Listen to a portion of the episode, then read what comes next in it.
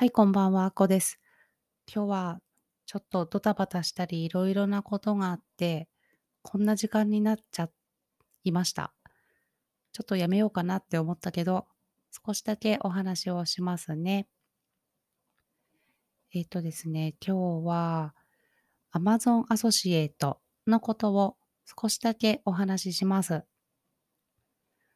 Amazon アソシエイトは Google AdSense とはちょっと仕組みが違います。Google AdSense, AdSense の場合には、クリックしたときに、あの、収益が発生しますよね。クリック単価報酬でしたっけ？確かそうだったと思うんですけど、Amazon の場合は、クリックをして、で、その先で何かを購入してもらったり、何かを契約してもらったりすると、収入になります。で、その、例えば自分のブログの中で、アソシエイトリンクで何かの商品を貼っているっていう場合に、そこをクリックして、その商品のリンクから Amazon に入っていった方が、そこで買うと、そこでもう収入になりますし、他の商品とかを見ていて、あ、こっちの方がいいなと思って別のものを購入しても、それが報酬になります。で、その一番最初にアソシエイトリンクをクリックした時から24時間有効になります。その24時間の間で、そのクリックしてくれた人がまた別の誰かのアソシエイトリンクを踏むと、その、なんていうんですか、権利が新しい人に移ってしまいます。なので、もし一番最初の人が誰かのリンクを踏んで、で、また自分のところに戻ってきても、踏まずに、私の紹介している商品をもし買ったとしても、報酬になりません。すごく面白いですよね。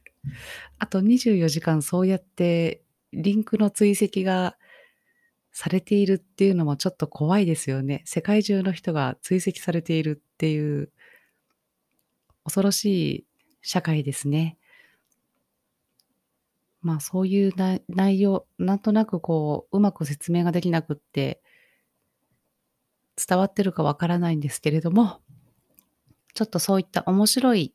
面がありますね。で、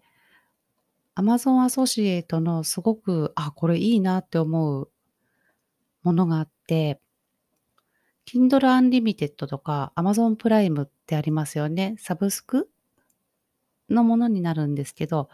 あれで無料、無料キャンペーンの時に契約をして、もう紹介をした人には報酬が入ります。で、その無料期間中に解約したとしてもお金返してくださいっていうことはないんですね。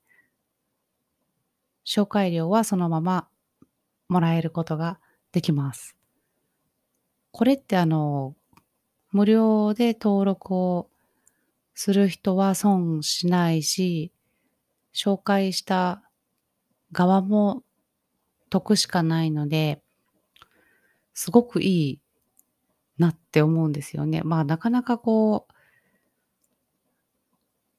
そこから登録しようっていう人がいるのかどうかっていうのも、あの、微妙なところであると思うんですけど、仕組みとしては、誰も損しないっていうのが、すごくいいなって思ってます。もしも Google AdSense をやって、Amazon アソシエイトってどんな感じかなって思っている人がいたら、そういった面白いアフィリエイトの仕方もあるので、ぜひチャレンジしてみたらいいかと思います。またちょっと説明がすごいほんほほんわかしてて全然伝わってないと思うので、また改めて少しずつお話をしていきたいと思います。